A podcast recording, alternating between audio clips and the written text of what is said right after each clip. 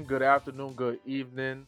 It's been a while. It is I, the Matt Prince, Prince Ilawal, Prince Abe, Abe, Abraham, a lot of names I go by, a Full Court Press. And joined with me are our co-hosts, including one we haven't seen in a while because he, he out here being the whole father. Welcome back, Brooklyn Bari. Welcome back, Jabari. Welcome back as well, Sean Larry. How are you guys doing today? I'm doing great. It's it's good to be back. It feels like I've been away for months, even though it's only been like a month and change. But it definitely feels good to be back and, and talking the sport that we love. Yeah, man. Um, no, it's good. It's, it's good to have you back, Jabari. Abe, I don't know you for none of those names you listed, so uh, that's new to me. I just. Uh, so, you know, I mean, that's fine. Like if, if we just give ourselves nicknames, that's cool. Um, but yeah, man, you know, I'm I'm I uh, I'm on a little bit of crunch time, so I'm coming at everybody today. Nobody is safe, and anyone that has issue with it can gladly hop on as well because I'm coming for smoke today because that's just how I'm feeling. Maybe it's because it's been a while. This is what happens when when I don't get to talk sports for a little bit. Um, I, I just come for blood, but uh, yeah, I'm ready to go. All right. Well, in that case, uh, ladies and gentlemen, if you know Sean Laurie, you know his thoughts about certain player and a certain topic. Uh, so we're just going to start off the episode with that. Recently, I just want to first give out congratulations to LeBron James on becoming the number one scoring leader in NBA history. He recently surpassed that mark, overcoming Kareem uh, with a, I believe, was it a 30 something performance against OKC. Unfortunately, they lost that game, but at the end of the day, he accomplished a record that likely will stand for a long time, in my opinion, because that it, it does come down to longevity. And we all know LeBron takes very, very good care of himself, very good care of his body. Uh, he's able to do that. So, Sean, dive right into it. You said you got smoke. What? Are, how how did you feel about the accomplishment? What are your thoughts on it? Go go ahead. So first, like you said, congratulations to LeBron. That that's an amazing accomplishment. That is a longevity award for sure. Um, so that's something that's something definitely should be celebrated. But my question is just because I was seeing a lot of this, so I'll ask you guys before I dive into it. Does that now one, does that now make LeBron like the GOAT in your eyes?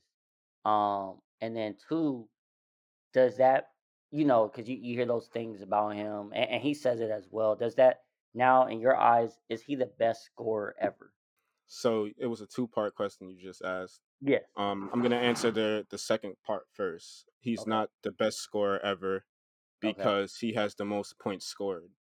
Um, most consistent scorer or most available scorer, like you said, it's a longevity award.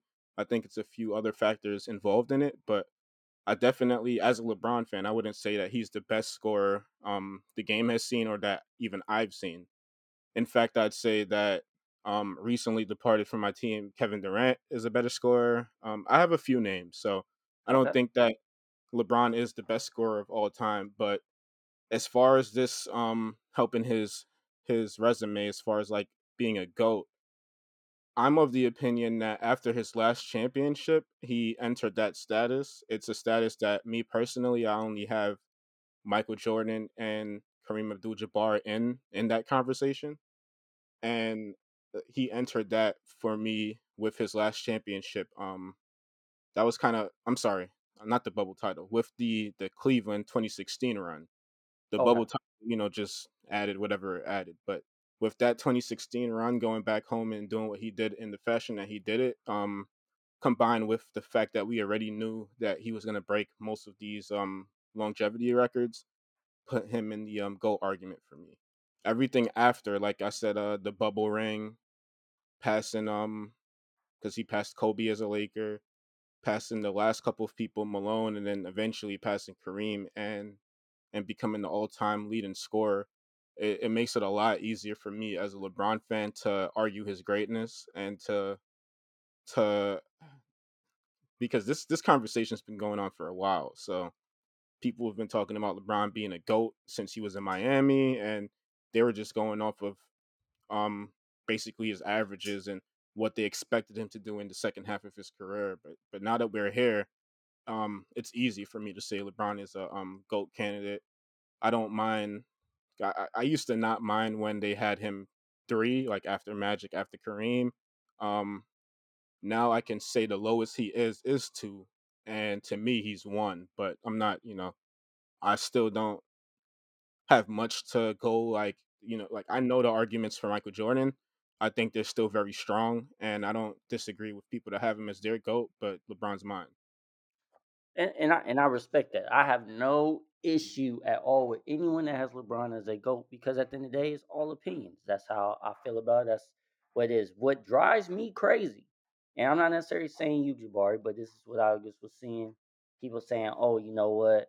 He's a pass first guy and, and and you know, and he's got the he's got the all time scoring record. That is a lie. That drives me crazy. I will debate anybody and a mama about that. He is not a pass first player. He is a willing passer. Those are two different things. On top of that, the fact that people now will say, okay, yes, see, he's the greatest scorer. See, like I, am glad that you that you Jabari respect to you for really like you said you a fan, but you like no, he's not the greatest scorer. But some people I've heard and seen say that as well, and I'm like, what's crazy to me? We never said that for Kareem. Nobody ever said Kareem is the greatest scorer. Bro, they they never said Kareem is the greatest anything ever. ever.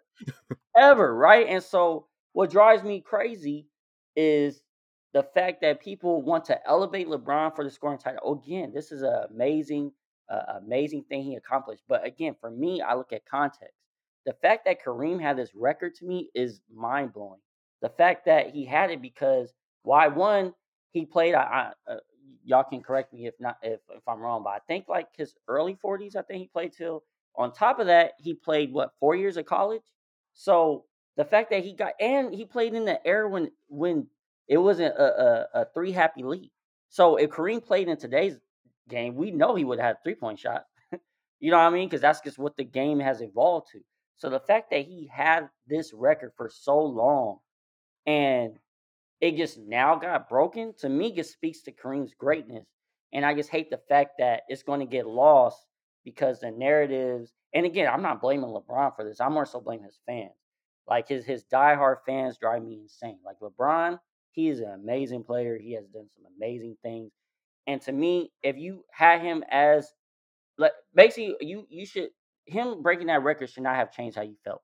You either thought he was a goat or you thought he wasn't. Like that's that's just how I look at it. I'm and I'm you guys know how I am. I do kind of pay attention to stats, of course, but at the same time, that's not the uh that's not the biggest factor to me. It's about winning. And LeBron has won or got his team to uh, uh got his team an opportunity to win. I know his record, he has a losing record or whatever. Yes, I understand that, but he's got his team always there to to be right there at the end. So that's just the part that drives me crazy um with it. But again, it's it's an amazing thing that he accomplished. But that that that's why I want to. I guess. Well, I guess I should ask y'all that too, because I did say, you know, do y'all view him as? Because that's the narrative, and LeBron says it too, which drives me crazy. Because I feel like LeBron feeds into his fan base because he he's not dumb. He's on Twitter all the time. He knows how hard his fans go for him. So he a lot of times will say, you know, oh, not not that bad for a person that you know is not a scorer. Like, bro, that's not true. Wash King, Wash King. That all that stuff, like like all those things, like it, it just drives me crazy. But he knows what he's doing. Like he Nah, knows none of that- that. None of that bothers me.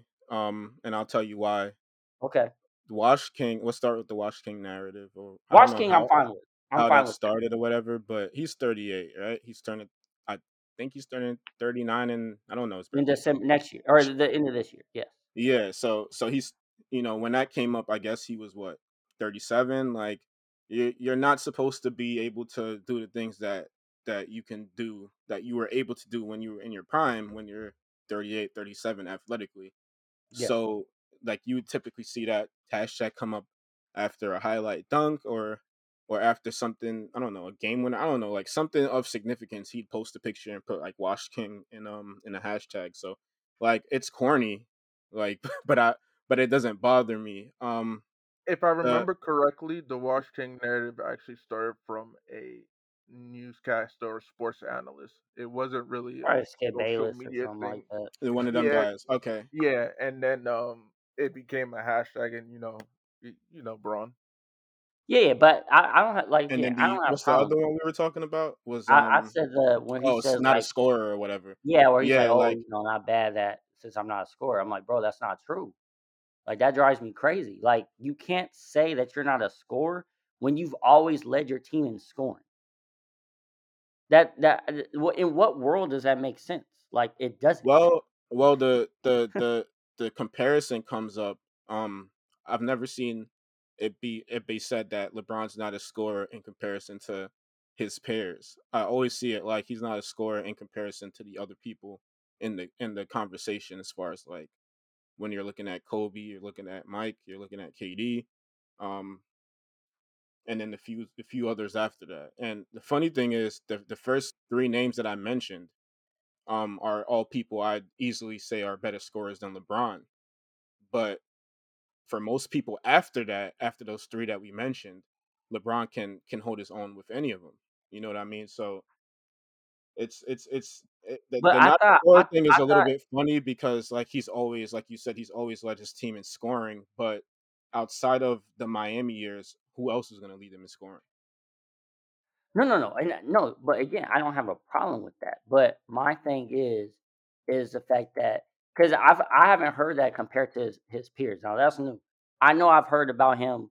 You know, um, quote unquote, like not killer instinct, not clutch, right? All those things, like yes, hmm and that's more so because he would pass up the the shot maybe at the end of the games and stuff like But when that. he would make those passes, they're comparing him to, to the other greats that wouldn't make those passes.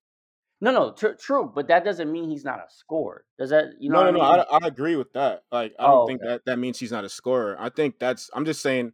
I'm trying to say like I think that's in the back of his head.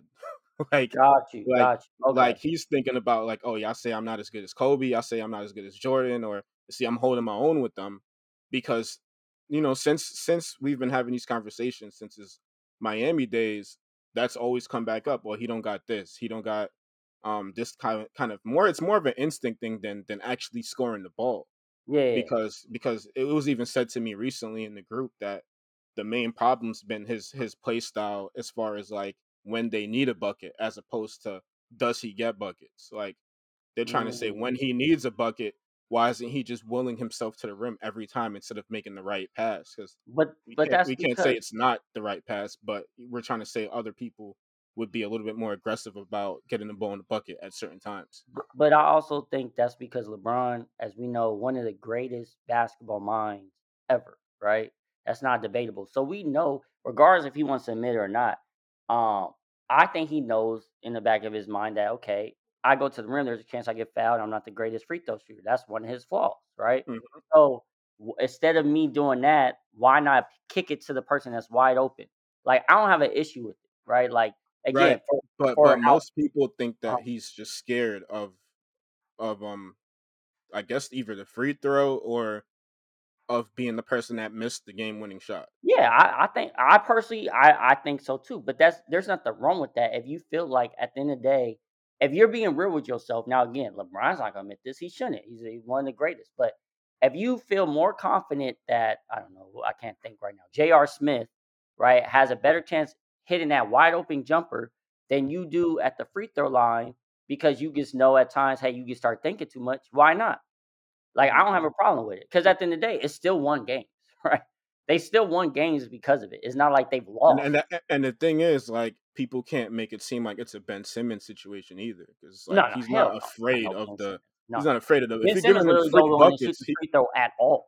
he, that's what I'm saying. If you're giving LeBron a free bucket, he gonna take it. oh yeah, But yeah, of like course, of we're course. If we're it's wide talking about open, like the the smartest of defenses, it kind of makes them crack a little bit. Like we're talking about game plans like from San Antonio when yeah, they were yeah, good, or yeah, you know you got a Kawhi that's gonna be on you in the last possession. Like yeah, usually it's just not easy for him to do what he's trying to do. It's just not gonna be a gimme like yeah. Ben Simmons, you know. And, and and by the way, LeBron's not the only one that has missed. You know what I mean? Big free throws. Like there's been, you know, I think LeBron's what seventy per. I have to look at his average, seventy percent. Like he's not the 77, greatest free throw something like that, right? But there's been people that's been 87%, 90%, you know, and they've missed free throws. So hmm again, like at the end of the day, I don't I don't knock him for that. You know what I mean? But I just hate the fact that they say like he's not a scorer and he averages what? Let me look it up right now. Nine, he averages almost 20 shots per game in his NBA career.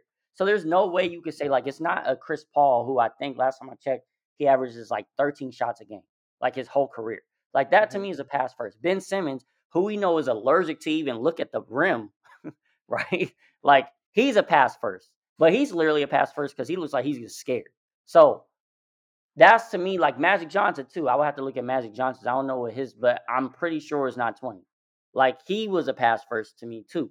You know what I mean? So that's just the part that that drives me crazy. Yeah, oh yeah, 13.2. That's crazy. Okay. So Magic averaged 13.2 shots a game. Right? So it just drives me crazy when when we use that narrative and he uses it too. Like I said, I know he Like, likes I to think he, I think he genuinely wanted to be like some of the guys you mentioned, but he can't. Like, he has to do more. His teams need him to do more. His coaches need him to do more. But I but honestly think at uh-huh, certain times, like he wanted to to be like a Chris Paul. I ain't gonna say like be like Ben Simmons, but he wanted to be like a Chris Paul or a Magic A Johnson. Magic. Yeah, yeah. Um, like and and LeBron said himself, like he's also idolized Jordan. Like he Yeah. really is like a player that um I can't really say I've seen before because at different parts of his career, like I've seen LeBron just he just want to be the point guard, and I'm in my head I'm like, what assist record is he going for? Like, what is he trying to do? Like, and then all of a sudden he's shooting like five and six threes, and it's like he wasn't shooting this much threes two seasons ago. So, like his Yeah. game's just changed a lot to me, and and I just don't know. uh, Like now, I'm seeing a lot of the the changing of his game was to preserve himself, um, to be able to to pass these records and still be playing and stuff like that. But I just like I think if he was a little bit like if he didn't have the the body type and and all the the physicals to go with it, he would have tried to be a little bit more passive than he actually is. So I really genuinely think he sees himself um in the light of those guys that we mentioned, just not you know Ben Simmons because he's he's taking pass first to an extreme um that no one pretty not even Magic like Magic at least looked for something like he looked Yeah. if I got to do it I'm gonna do it but like Ben Simmons is not giving us that right now but I think and I'm not trying to say LeBron is pass first I'm just trying to say like I think he really views himself as a as a guy that looked for the pass first.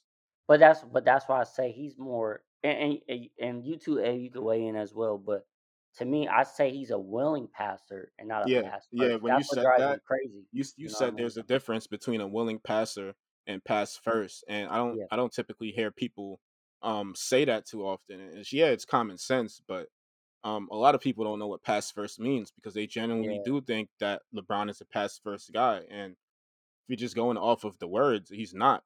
You know what I mean? Like, Yeah. but if you look at the attempts like 19, 20 a game, um, there's a point in time where you look at those and you're like, all right, that's a selfish player. And I wouldn't say No, LeBron's I, I don't player view him selfish. Hell no. Yeah, I was gonna say, I mean, if you just watch a LeBron game throughout, you know, his career in spots, even you can tell that he he's not a pass first type of player. I mean, this this man was trying to get his own buckets, and part of me thinks that people are over hyping the uh the Dallas Mavs finals when, in regards to their criticism because it and I genuinely do believe a lot of that criticism ge- genuinely came from that series, uh, which is just growing pains, honestly. And people just continue to hold on to it and use it as an excuse. And it's like, look, we're we're in 2023 at this point. it's been long. It's been long past. I, I don't think 2011 has That that I think he was just in his head, to be honest. That was just one of those moments, and it was a learning moment he was remember, young. Yeah. remember at the time too, right? Everybody, everybody was on, you know, the Heat. Everybody hated Mhm. them. You know what I mean? Mhm. And they were supposed to win, right? So I just look at it like that, like you know, and and people gonna knock him for it because obviously at the end of the day, at the end of the day, um, sorry, Jabari sent me something that's funny. But um, at the end of the day, man, like I just look at like that was something he had to learn from. That's why he had Wade there. Remember, Wade and him was literally doing interviews together. You know what I mean? Because it was tough Mhm. for it was tough for him. Where Wade had to like, which took a lot of self awareness from him. Like, hey, you know what? For us, I still believe they could have won, even Wade playing the way that he was playing. But he was like, hey, for I, I feel like Wade said what he said to Bron. Hey, I'll take a step back. You need to play your game because I, Mhm. I feel like it was a confident confidence boost from. You know what I mean? Like, and hey, then bro. they win two in the next three years. Yeah, yeah, right. So it was obviously the right decision, but like Wade, because that took right. Like Wade could have been like, man, no, I, I can eat out here too, because this Yeah. was still before he started really getting banged up and slowed down. Yeah. You know what I mean? Mhm. So, Mhm. but he was willing, like, no, I'm gonna take less shots. You know what I mean? I'm, a, I'm a, at times I'm gonna just be the one trying to focus on defense. I'm gonna make sure I just lob you the rock. You know, so um, again, Brian is, is amazing. You know, I I'm not trying to, to knock his greatness. Um, he's one of the greats for sure. No matter where you put him at, Easily just one of the greats. yeah, absolutely, absolutely. It's just one of those things. Those are the narratives that drives me crazy that I want to, you know, just kind of dive into. Um, I was hoping Jabari because man, woo, I was ready to, ready to to to, smoke some Brooklyn right now, but but um, but nah, but you know that that's one of the things um that just been driving me crazy. And again, a lot of it it's not even him; it's more his fan base. Now he Mhm. plays into it, I know that, but um, it's his fan base. I think that a lot of times create these different narratives, and and and again, people that hate LeBron too. To be fair, people that hate LeBron also create narratives too. Yeah, even as you said, like his fan base. In my head, I'm like, his fan base, his haters, they're all just extreme. Like, Yeah, yeah. Oh uh, God, emphasis on extreme. Um, so that being said, look, y'all, again, congratulations to LeBron James, right? Look, by the time you're hearing this, the trade deadline, well, by the time we're recording, the trade deadline is over. And the trade deadline has seen some crazy things. Um, honestly, first I want to uh, start off with, gentlemen, just your overall thoughts on the trade deadline. How did you feel? Uh, we'll go into details afterwards, starting with the Clippers, just because of the sake of time, Sean, and then we'll dive into, of course, Brooklyn, Phoenix. let's let let's let Sean go into the Clippers first, so I can gather my thoughts and emotions about Brooklyn. All right. I I hate Phoenix, but I just want to just throw that out there before I talk about my Clippers. But um, no, um, honestly, I I liked what the Clippers did. They finally addressed because I've been I've been yelling this on top of my lungs forever. We need a backup big. We got that finally with uh, what's it Mason uh Plumlee. Mhm. Um, finally got got a backup big. Eric Gordon, eh, like it's it's cool. He didn't move me much. Bones. Bones is the one. Woo, we we out here Mhm. robbing again. Lawrence, Yeah, I got I got some um comments on that when when you're done. yeah, yeah. Lawrence Frank is, is he stay robbing people. I don't know what he. I don't know if he got some some naked photos on. I don't know what it is, but but this man be be robbing folks, and I appreciate that. Like that that makes me really, you know what I mean. It makes me super excited because the fact is, for me, what what I got from what the Clippers made, honestly, is they created they created for themselves cap space, right? For so they can be a real player for this off season, and they got younger. So that's why I really love this. And they got rid of Reggie, who again we appreciate you, Reggie, for all, what all you did for us. But it was almost like the Lou Will thing. Like it was just that time. It was time for you to go. John Wall, I was never really bought in compared to everyone else. Anyways, you can ask anyone. I just I didn't even say everyone was saying he should start. I'm like, nah, that man probably not gonna start over Reggie. Um, so we, which is that actually is messed up, but funny at the same time. We sent him back to the Rockets after he was talking all that mess um about the organization. Then he got gets then he got sent right back to them. He literally just recorded a whole podcast talking about like how them guys don't play right and and they don't do anything. Like he, he he was saying he was friends with some of them still, but he was basically saying like the organization wasn't doing things right. The young players didn't have any guidance. The coach wasn't that good, and he's like right back in that situation. To be fair, he did get waived though. I think so. Yeah. Yeah. So um yeah, yeah, they bought him out or whatever. Um but yeah, so I for me, you know, I I I love that fact. Now the point guard situation, everybody keeps talking about that. I know the Westbrook thing.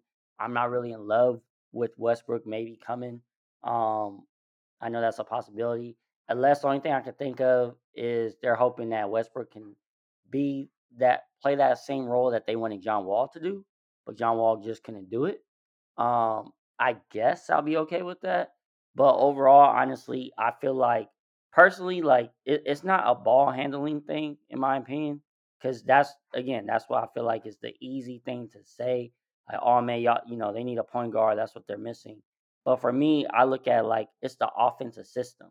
Like that, if if you have the correct offensive system, it won't require for you to have a, a certain ball handler, right? So, for example, if they were in the triangle more, you don't need a traditional point guard.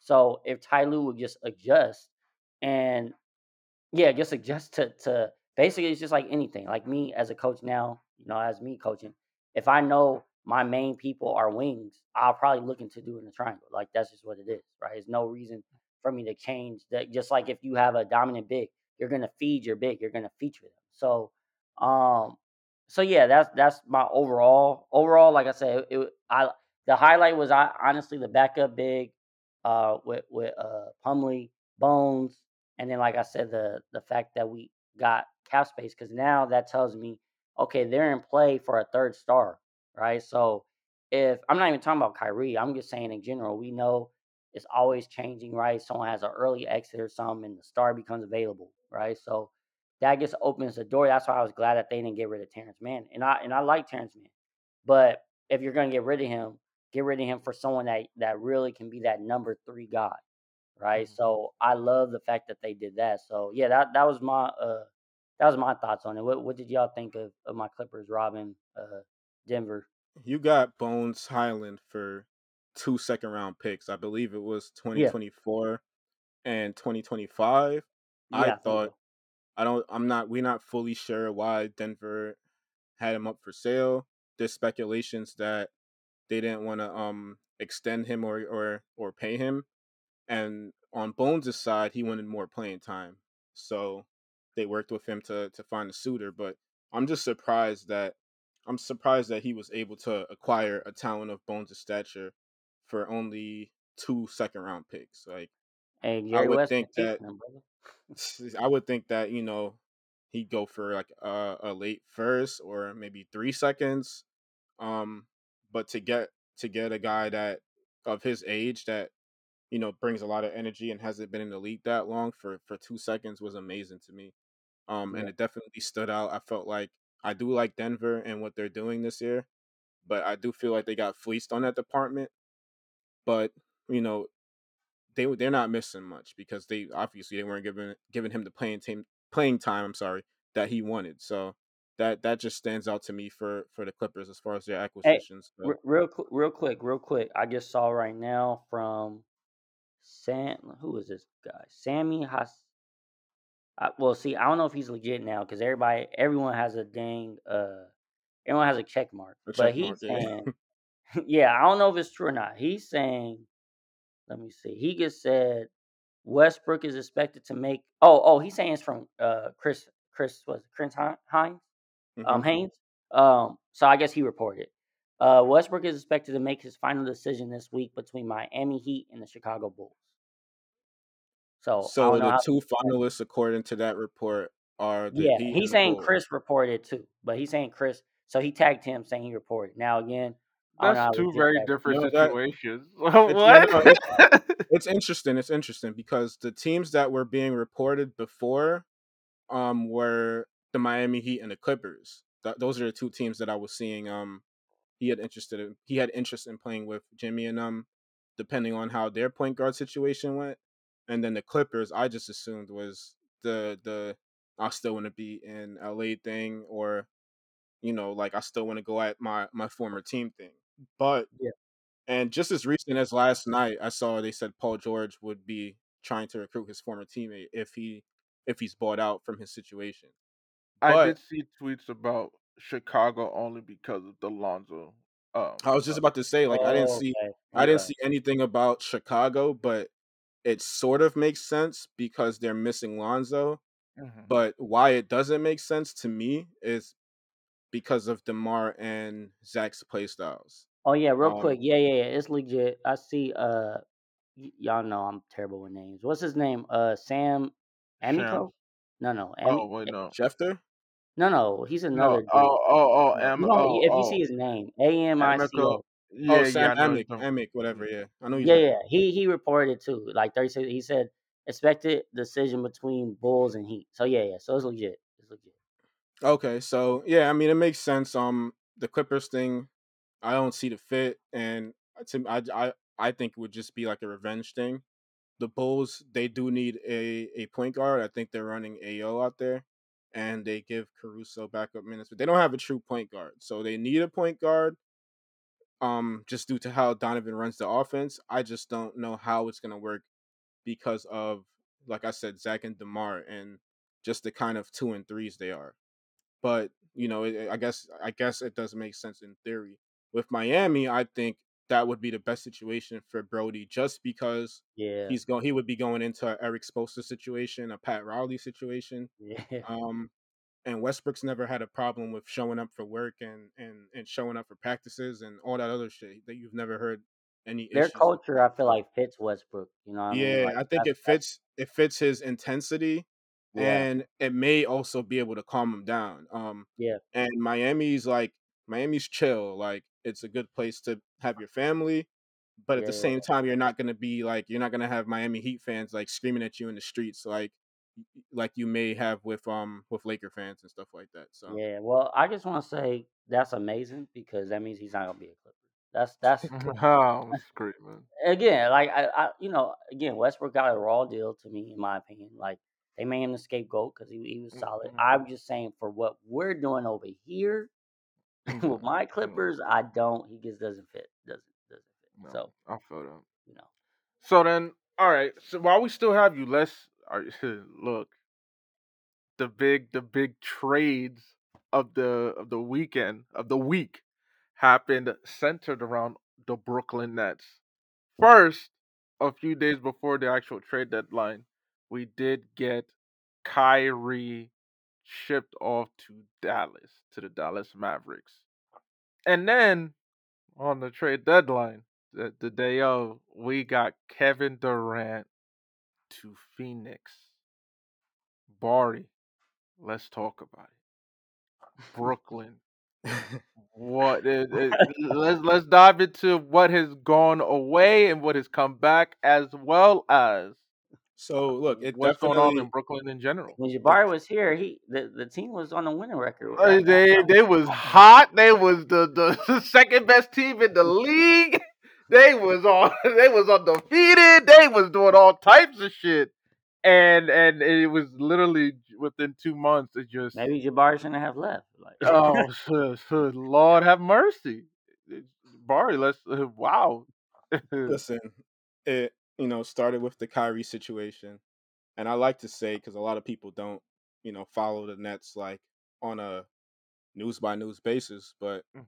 maybe like a week before he requested a trade, he um was saying that he's locked in and he's looking for his extension and the group of guys that we have like it almost seemed like he was taking jabs at Harden because he's like the group of guys that we have we're all locked in we're all ready to go we have a goal in mind this and that and then his shortly after his camp started looking for an extension.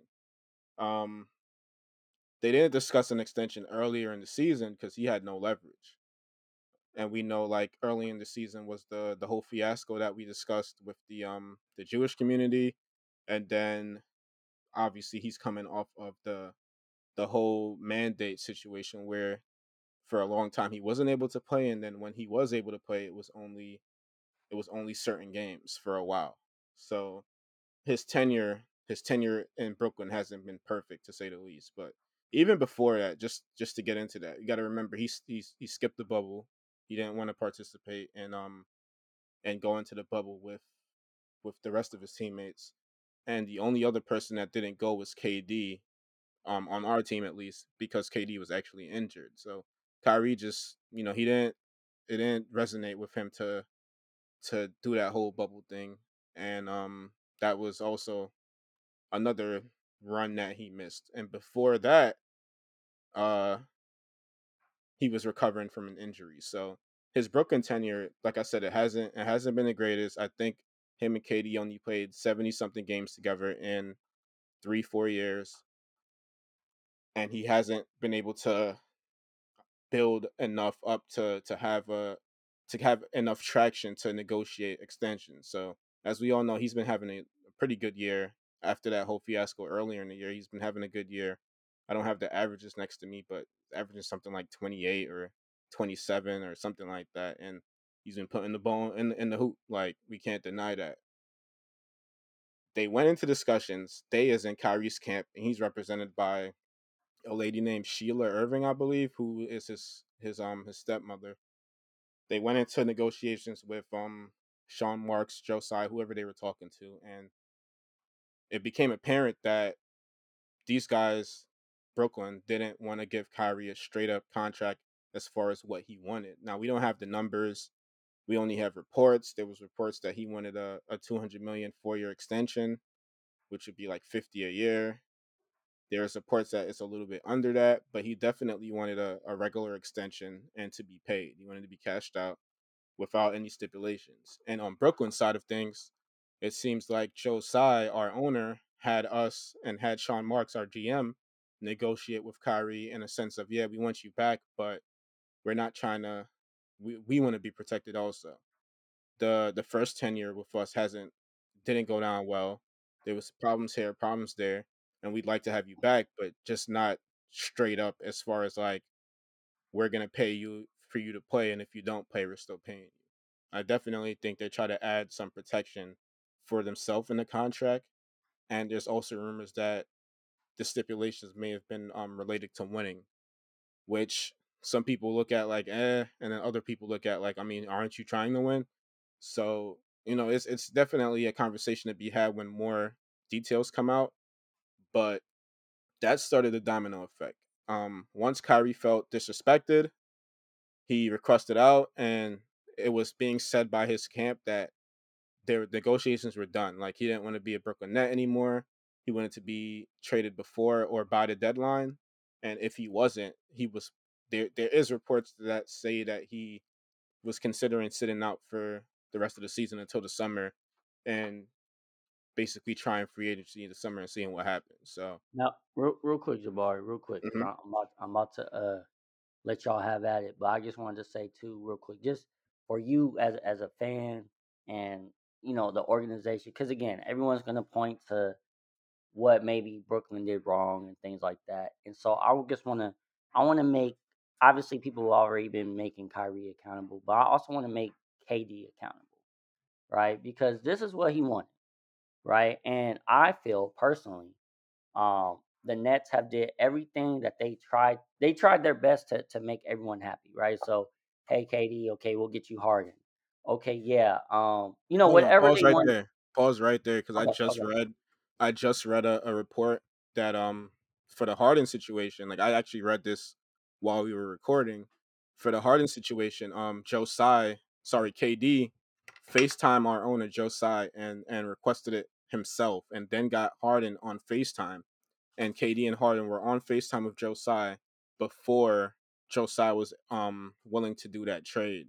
And if you remember, we gave up most of what we had for James Harden. Like most Yeah, of our assets, most of yeah. our young players owe the Rockets like next five years. Y'all pick. they they left in that trade. Um we signed Kyrie for free as a free agent and we hmm signed KD in a sign and trade with D'Angelo Russell. So we pretty much didn't give up anything for those two, but Harden, that's what we gave it the most for and that was initiated by KD.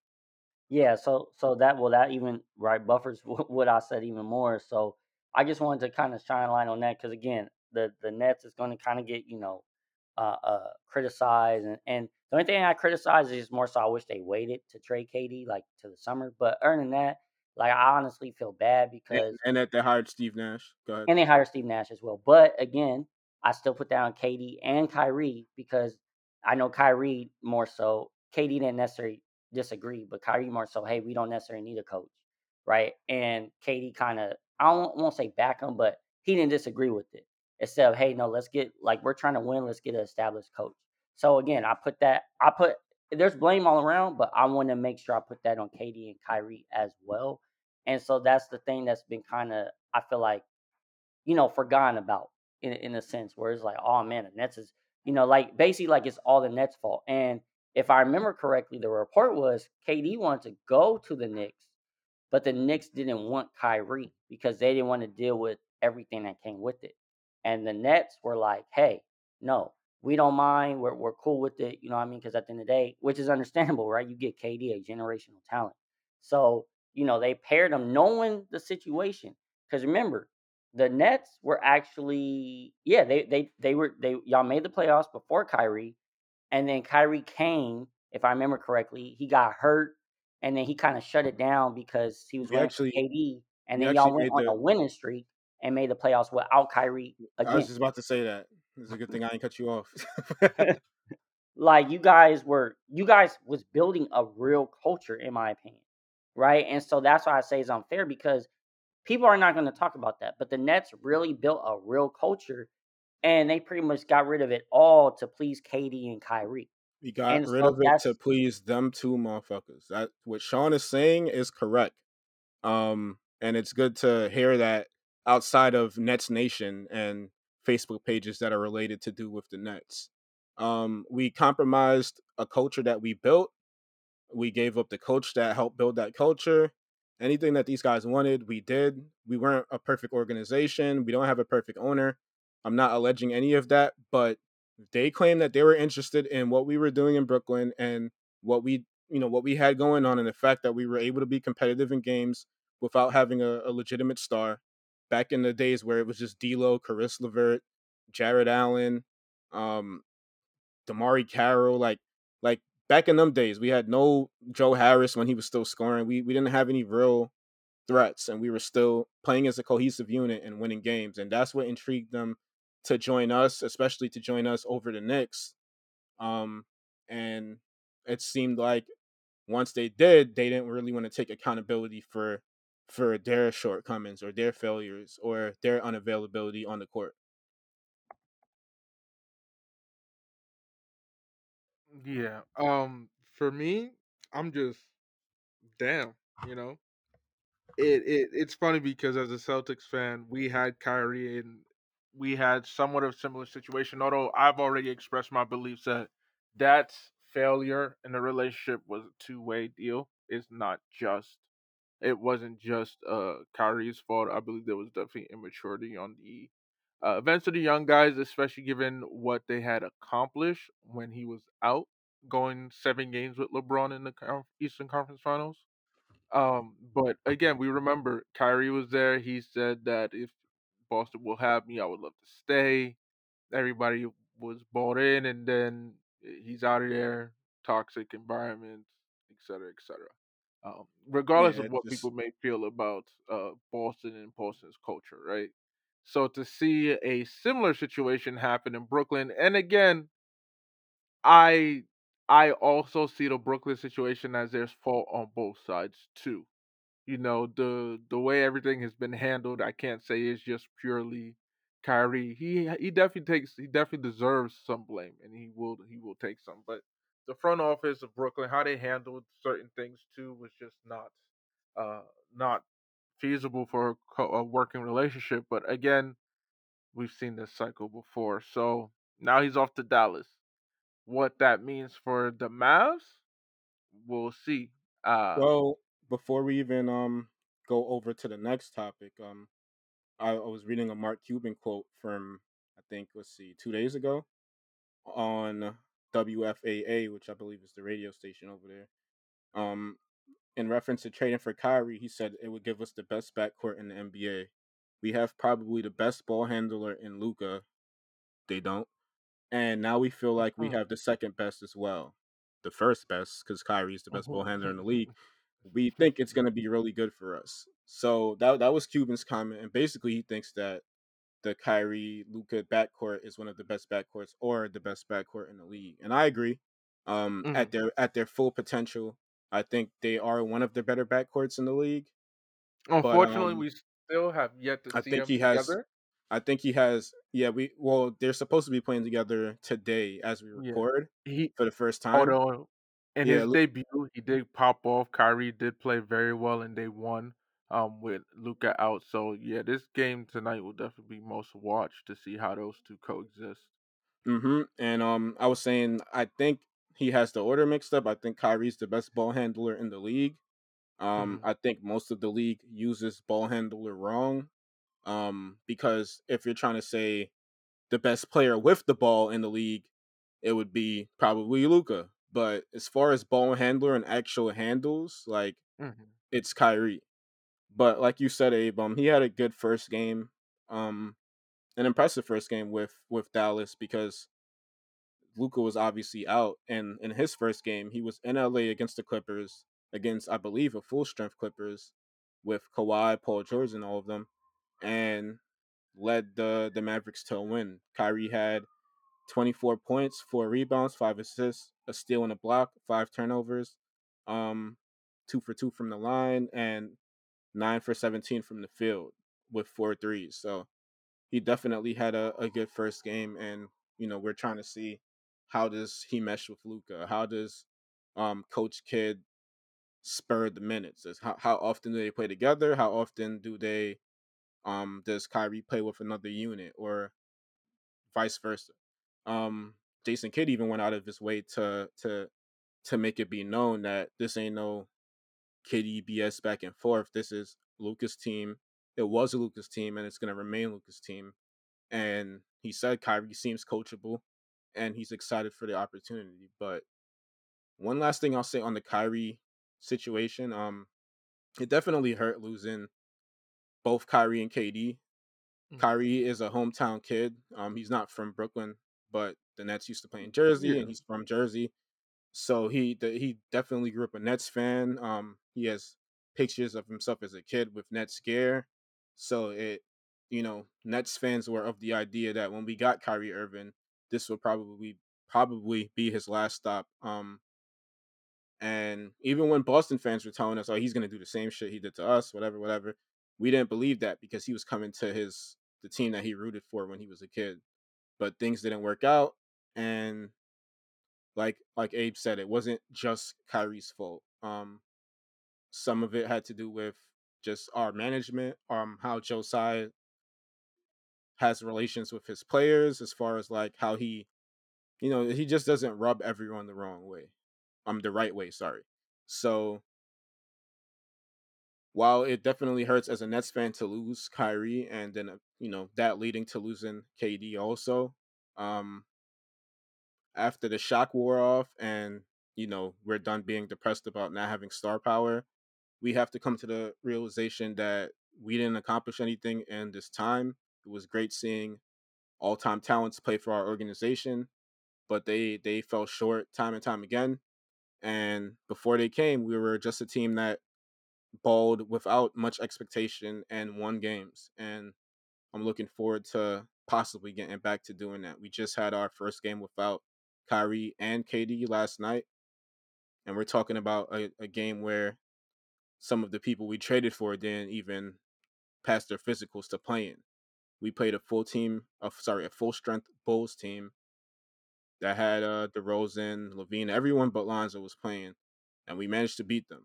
I'm led by Spencer Dinwiddie, our our young guy Cam Thomas, and and um, Dorian Finney-Smith also made his debut for us. So I'm just I just want to see people that want to be Brooklyn Nets, that want to play for our organization and play hard night in and night out.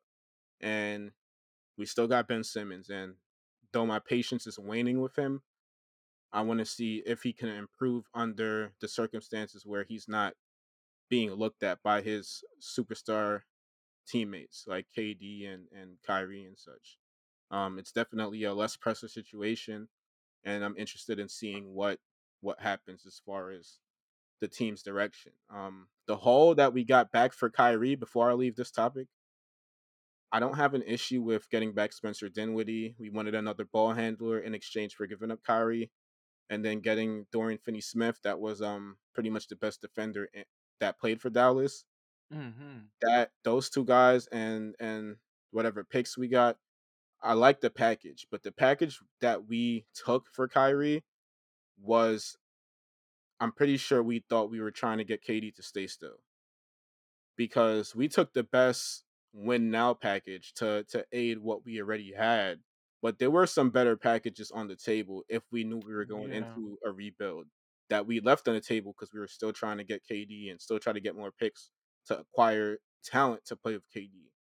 Because I'm seeing reports that apparently uh, the Nets had tried to They were trying. push for Pascal Siakam to They were convince KD to stay and whatnot, and it's like, oh, okay. and they couldn't they couldn't get Siakam from Toronto. Toronto pretty much changed their minds on if they're gonna give him up or not because I think he's going into a contract year too.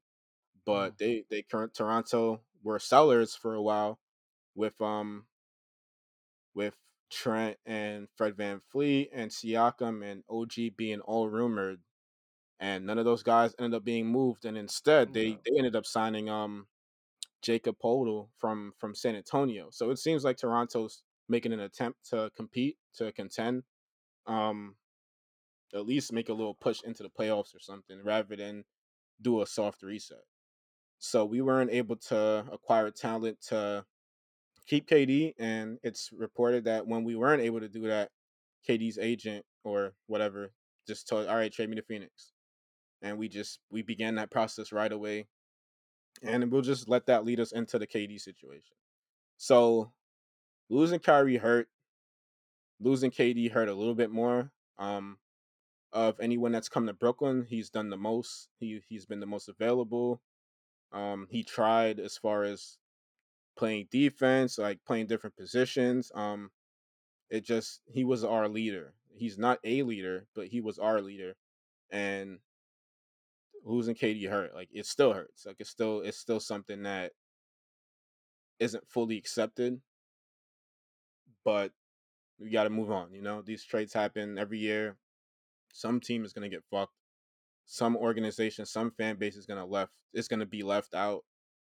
Um, as far as going forward into competing and stuff like that. And it just so happened that our time ran out. Like this this KD Kyrie experiment ran out. They didn't see much, you know, in our future. And I can't blame them. We were trending downwards. I mean, we, we were having a better year than last year. People were being more available, but we were trending downward. And I can't blame KD.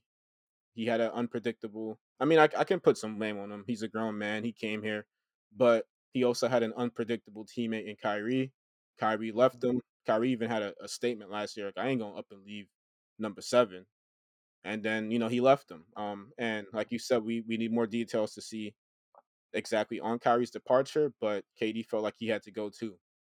Um, so just looking into the KD trade, um, I'm gonna pull it up right now, but I love that package. Like the package that we got back for KD is a package that I think um probably couldn't have been topped by many teams because the the trade market's been messed up ever since the Rudy Gobert trade.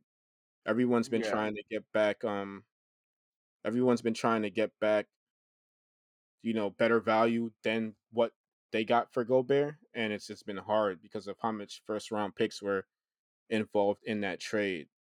So looking Yes. Hence why we saw a plethora, over 50 plus uh, second round draft picks moved around, which is crazy. Yeah, second round draft picks have a new life. They have new value. And, you know, it seems like all GMs across the league just met up and and decided that that's a thing now. So, it turned out to be a, in total a 14 deal. a Um, four team deal. Yep.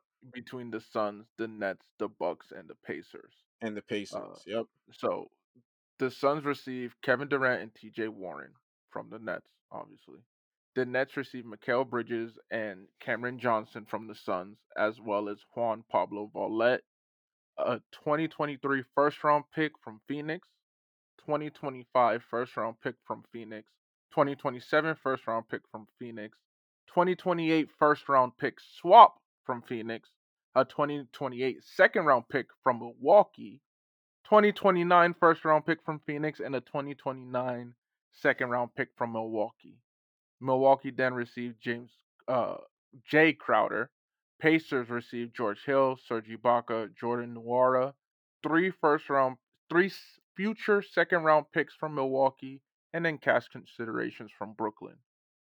So, uh, as now that we broke it down, Bari, dive into the your favorite parts of that package and what it means setting up for your future as um as a Brooklyn, well, not your future, but the future of the Brooklyn Nets.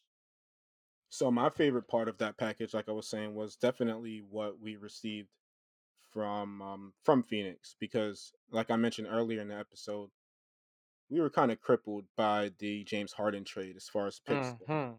And to get back four first round picks um, in a time where we don't expect Phoenix to be too good is is definitely crucial. And then to get those seconds second round picks from Milwaukee helps also gives us um, we got picks to work with as far as drafting in the future. Or if we decide that we want to attach picks to a contract to get rid of a contract, like if we decide we want to get rid of Ben Simmons' contract in the summer or Joe Harris, if that's something they want to do, we have flexibility to do so. So I definitely like our haul. Um, and Mikal Bridges, I believe, is one of the better defenders in the league right now. Um, our newly acquired Spencer Dinwiddie said he can't wait to to play with him and for him to be defending the the other team's best player. And he's also one of the if not the most available player in the league. I don't think he's missed a game since he's been drafted um all those years ago he's on a streak right now. So I just like the idea of getting Mikal back in those picks. And Cam Johnson is a um he was a highly touted pick. I mean, if you traded Cam Johnson straight up, you're supposed to get back, you know, decent value. Um, he's definitely a a, a kid that we're looking forward to seeing what he what he has in store for us. Um, that paired with um the Kyrie back, which was Dinwiddie and DFS, and um the the young kids we already had on the roster, like Cameron Thomas, um, our backup center. Cam Thomas, who's been eating lately, three straight forty plus games. Let's he, talk about it. He simmered down a little last night in the Bulls game, but three straight forty point games. Um, and and I knew like if you could anybody you can ask anybody that I talked to, especially when we were drafting him. I've always known that he's had that ability in him. He has a crazy shot selection. Um, he has a great ability to get to the free throw line. He started his streak out with a 44 point game in a in a win against Washington. Um, he shot four for five from the line, eight eight for nine from the line. Sorry, four for five from three, 16 for 23. So he was efficient in that game for 44 points, five assists, five rebounds. Then he followed that up against the Clippers, almost beating the Clippers, a full strength Clippers with Kawhi, Paul George, and all them guys, 47 points. And I'm watching this game. You got Kawhi switching on him, you got Paul George switching on him. They were switching, so it wasn't one person on him, but they all pretty much were good defenders. And against that Clippers squad, dropped 47 points, four rebounds, three assists, 7 11 from three, 10 from 10 from 11 from the line on 15 from 29 shooting. Like if you don't know by now, Cam Thomas's idol is Kobe Bryant. Um, he shoots at will. His shot selection at times seems crazy, but when they're going in, it looks beautiful. And to follow that Clippers game up, he we played Phoenix, where we lost to them by four points. But he dropped 40 again, 43 points, five assists, sorry, five rebounds, three assists, one steal, one block on 11 from 23 shooting, 18 from 20 from the line. Last night we beat the Bulls. Um, that kind of snapped Cam Thomas's 40 point scoring streak. But in a game where he struggled shooting, one for six from three, and three from 16 from the from field goal, this man still had 20 points. He still had 13 free throw attempts and 13 makes. So, like even in struggle games, he can give us something. Like, and I'm just I'm eager to see his development. I'm eager to see him grow. Um, for him to get minutes because I think we have something there in Cam Thomas where we may not have to look for that position going forward if we if we invest enough into him and into his development. So I, that's definitely been um one of the more positive things going on in Brooklyn. While the stars have been leaving, we're quickly going back into uh, uh, a culture where we have young players that want to play, that are fighting for their spot, that have more energy, that are running up and down the court. Um, and we have a low key, we have a very good defensive squad now. Also, um, mm-hmm. we haven't mentioned Ben Simmons much. Last game we played against Chicago, he came off the bench. Um, Spencer Dinwiddie started. Him and Cam Thomas started in the backcourt, and I believe we started Royce and Dorian Finney-Smith together. Claxton was out, so we our backup center started. Ben Simmons came in off the bench less pressure than the the the Kyrie KD situation. And in 20 minutes, he shot four for seven, eight points, eight rebounds, four assists. You know, he, I mean, that's if you look at his recent lines, it's one of his better ones. So, um, I'm just we, we just, Brooklyn right now at this point is just a wait and see thing. It's hard to tell you where we're gonna be. Um, again, we have no stars anymore. Our coach is a first time head coach. Um, he's definitely been an interim before and an assistant for a decade in this league, but he's also learning on the job, learning as he goes. So folks are gonna have to be a little patient with us and whatever expectations you had of Brooklyn going into the season or even a few weeks ago, they're gonna have to change, like because our reality isn't what it was, and it seems like that's something we're just gonna have to accept, you know. Totally understood by that. So, um, as we continue around the league, the next Wait, big before move. before we we leave Brooklyn, I know people want a reaction. Like they probably want more emotion out of me. Look, Kyrie and KD leaving has almost like almost depressed me as a basketball fan, but like life goes on. Like we just got to take it. Like you feel me? Life goes on. So, uh, as we move around the league, another notable trade of the night, uh, well, notable one of the other notable trades was Westbrook finally got moved.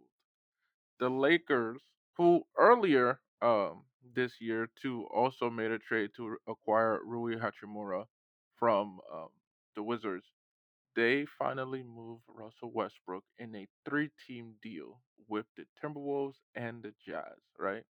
So the Lakers received D'Angelo Russell. And the funny thing about a lot of these trades now that we're going to cover, uh, Bari, uh, I know you can agree, is that it's a return of a a return of a lot of players to their former teams, it seems. Hence why the title of this episode might be called Homecoming, right? So the Lakers received D'Angelo Russell, Malik Beasley, and Jarred Vanderbilt. The Minnesota Timberwolves receive Mike Conley, Nickeil Alexander Walker, a 2024 second round pick swap via the Lakers, a 2025 second round pick via the Jazz, and a 2026 second round pick via the Jazz. The Utah Jazz received Russell Westbrook, Juan Toscano Anderson, Damian Jones, and a 2027 first round pick via the Lakers. Now, we already know that uh, Russell Westbrook and the Jazz have parted ways.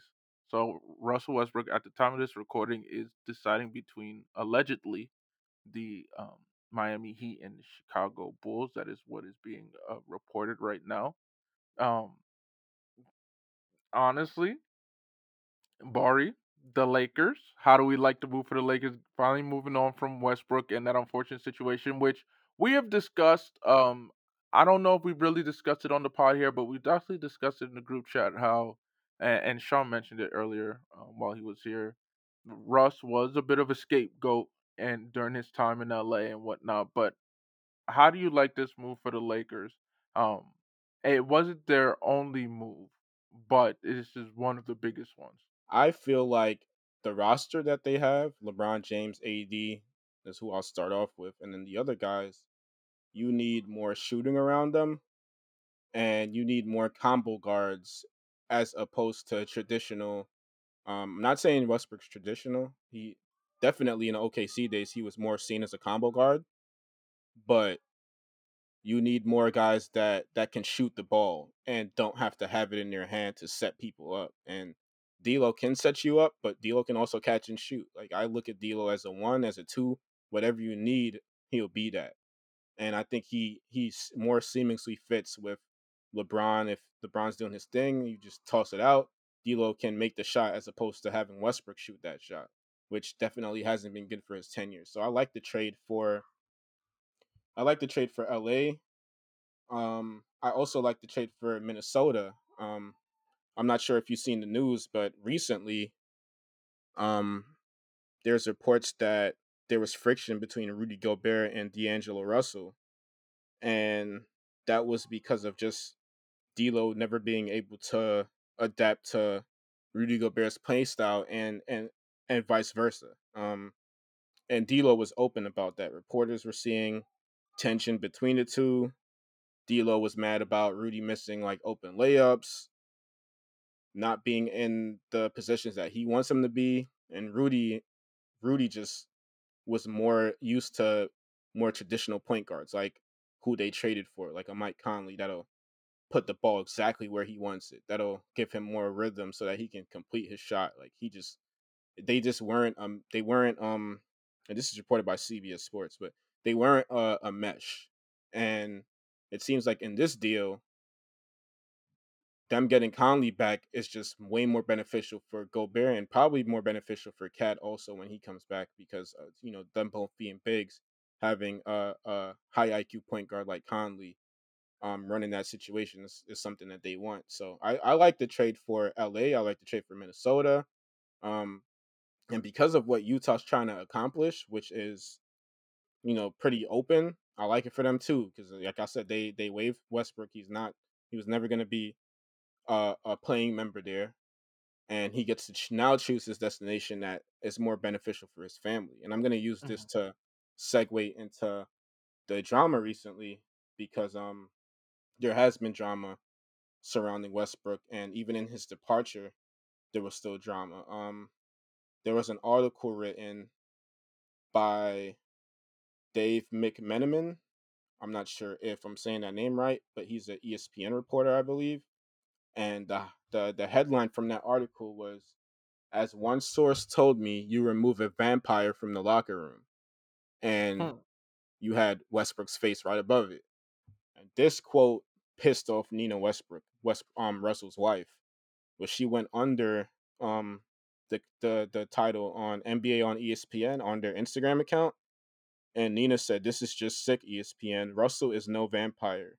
This is also slander because anyone who knows anything, anyone who knows anything knows that this couldn't be further from the truth. On a personal note, I have school age children who have to listen to their peers repeat the nasty things that you guys say on television about their father.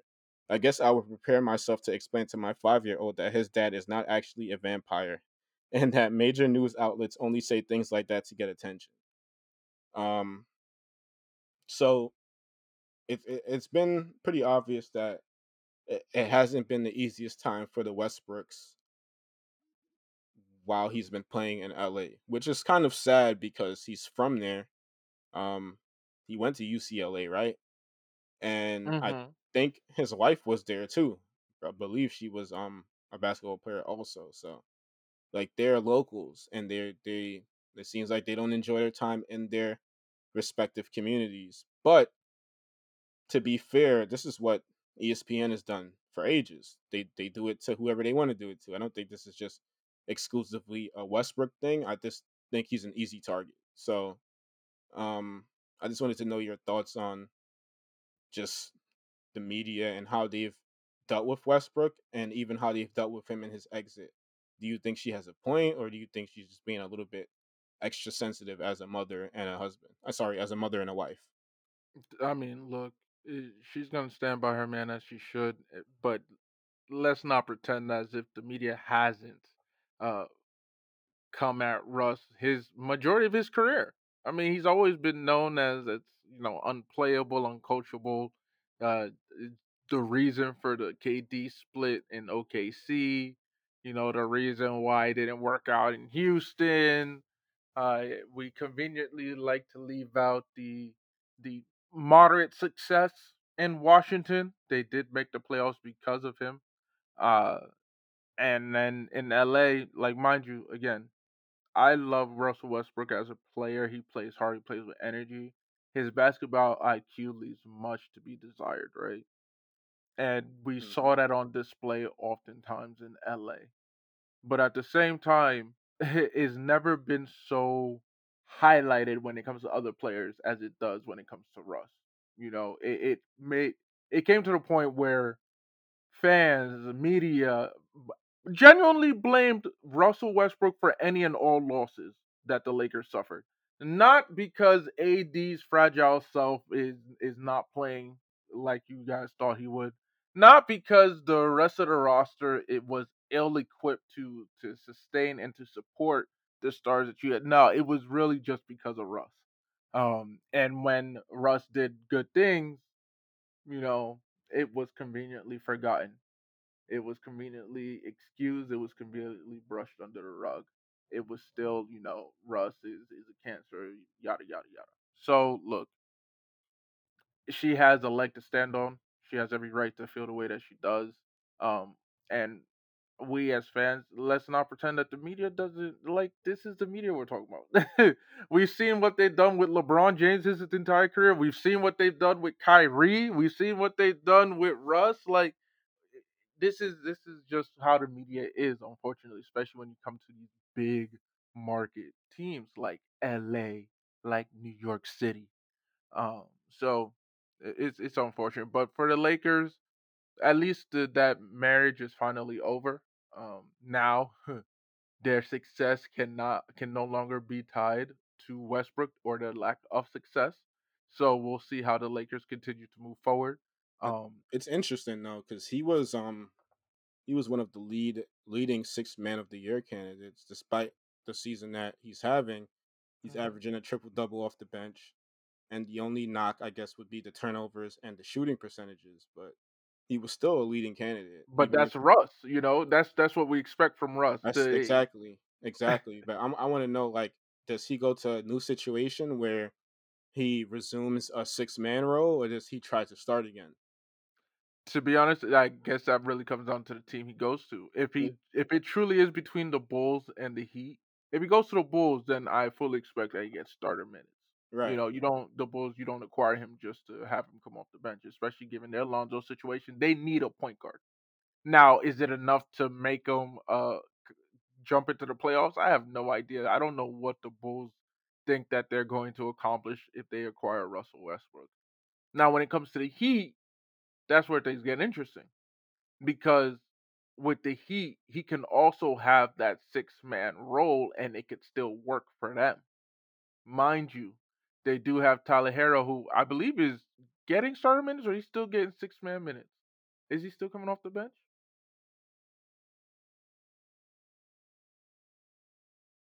Last time I saw, he was starting.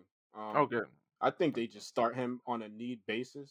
Like, okay. Because Lowry's been in and out. He's been injured. Like it's been a lot going on with him. So he yeah. he starts depending on what's going on.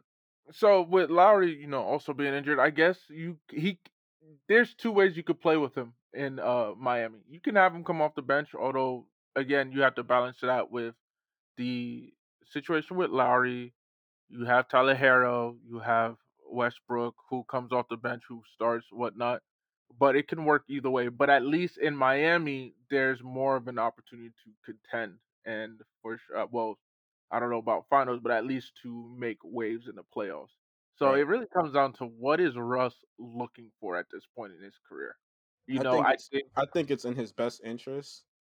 Um, the two teams that he has are Eastern Conference teams. Mm-hmm. I think he should come back to the Eastern Conference, like you said. His mm-hmm. last um good year, or yeah, his last good year was probably with the Wizards. Um, when he, no one was really ridiculing him for stuff because like ridiculing him. Yeah, it wasn't much to say, and even if there was things to say, people don't watch the Wizards. Yeah, and and he was in the East, so there's a lot of things like you see the West is getting more and more stacked. I I do think yeah. it's in his best interest. Forget about the Clippers thing. Come East. Um, you can play for the Heat. You can play for the Wizards. Um, and they have a good team. They yeah. have a function of a competent team, a competent coach. So, and if you're if you decide to play for Miami or Chicago, is a good chance you you're gonna get some playoff minutes.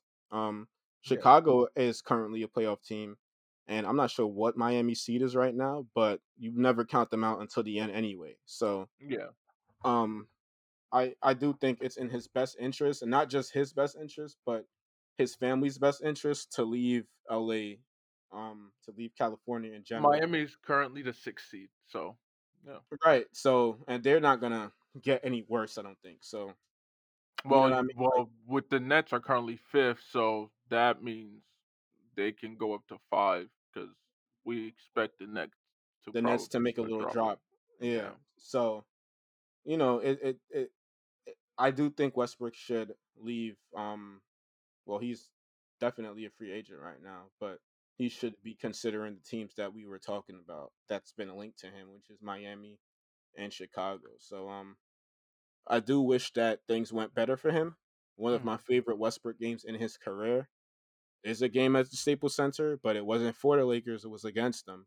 Um, Mm. shortly after Nipsey passed away, um, Westbrook gave us a 20-20-20 game, Yeah, he did. and I don't think have I seen one before. I don't know if I've ever seen that before or after. So, hmm um, he it just wasn't meant for him to be a Laker, and if he was to, supposed to be a Laker, it definitely shouldn't have been in the era where LeBron was also a Laker. So, all the best to him, to Nina Westbrook, and to his family.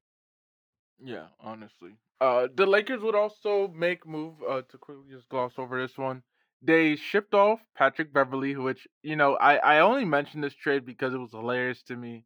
After the Lakers acquired D'Lo, one of the first things I saw on Twitter was Patrick Beverley post a picture saying, you know, reunited because they played together in mini, and then he gets shipped off to uh, shipped off. Yeah. they shipped off to end up with the Orlando Magic. Um, it's the same trade that the Clippers would receive Bo- Bones Hyland with in, but the Lakers also got Mo Bamba from the uh, Magic while getting rid of Thomas Bryant and sending him to Denver. Uh, so now they get a a serviceable big man because let's be real, AD is off injured good stuff. And I do believe that Mo Bamba can be uh, very can definitely function well enough to play with this team when given enough minutes. I mean, in my in Orlando, it was just too many. It was too comp- too much competition. You know, you have Bol Bol, you have Banchero, you have it, it's just too many mouths to feed over there. Too many young cats. So unfortunate for Mo Bamba, right? Um, not too much. We already spoke on the. I think I think the Mo Bamba situation, um, it's that trade is good for the Lakers because Mhm.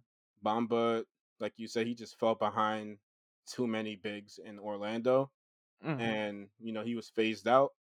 And with the Lakers, um, they you know obviously they gave up um Thomas Bryant in a trade to Denver, and AD doesn't want to play so the so big. He doesn't want to be the five. So you get you get your five back in in Bamba where he can actually get some starting minutes and Mhm. and play for a club that's trying to do something. With Patrick Beverley going to Orlando, I have no idea what the how that's going to be, what their At plan is for him. Um, the interesting thing is, I just saw a Patrick Beverley story where he was on a podcast telling a story about uh interaction he had with Mo Bamba and how he was talking trash to him. I don't know if he said he hit him or something, but he's like talking trash to him. Then Bamba gets out the car, and then he went from looking down on him to looking up to him. So it's funny that I just saw this story, and then they were traded for each other. Um, but yeah, I have no idea what the Magic's plan is for Beverley. They have a, a lot of young guys. Maybe they want him to help with their growth, with giving them guys some grit. Because the Magic have, have have had moments this year where they've been dropping off um some some real good teams. They they're Mm-hmm. just they just are especially against certain teams, they just have their number. Yeah. So they, they have potential. Um and I don't know, it just seems like it seems like the Lakers and the Lakers GM was pressured into making this a better ball club, especially with the spotlight on them, with everyone looking at the Lakers, even if you're not a Laker fan, because of LeBron being there, because End of of it the being day. because of it being like the year he's breaking the record, whatever it Mhm. may be, like it just wasn't um smart basketball being played and these guys want to win. Like when when when LeBron passed that record, everybody was focused on AD and he wasn't happy and he just recently came out and said I wasn't happy because we weren't winning the game. So, you know, they they want to win. Like they don't want to be losing to OKC and teams that are openly tanking and shit like Um, and then another uh, move, which is just as big because it it has um, on a previous episode, Sean and I talked about the 2020 draft class, correct? So the Pistons, Detroit Pistons, received Wiseman from the Golden State Warriors, who reacquired Gary Payton II, aka a homecoming. So the Pistons received James Wiseman. Warriors received Gary Payton III, as well as three conditional future second round picks from Atlanta.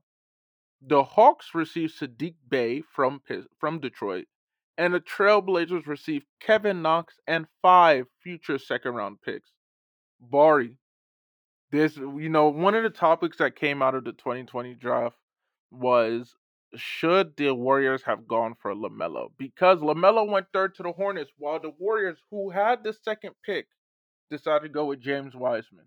Now, hindsight is of course twenty twenty, but James Wiseman in tenure, his tenure in Golden State can go as DNP, DNP, DNP, moment, DNP, moment. We don't know what we have. This isn't looking good. He had he dealt with injuries. Oh no. And then they bring back Gary Payton, who they let go. Who to he, he went and got a bag. You know, he went and himself, got himself paid.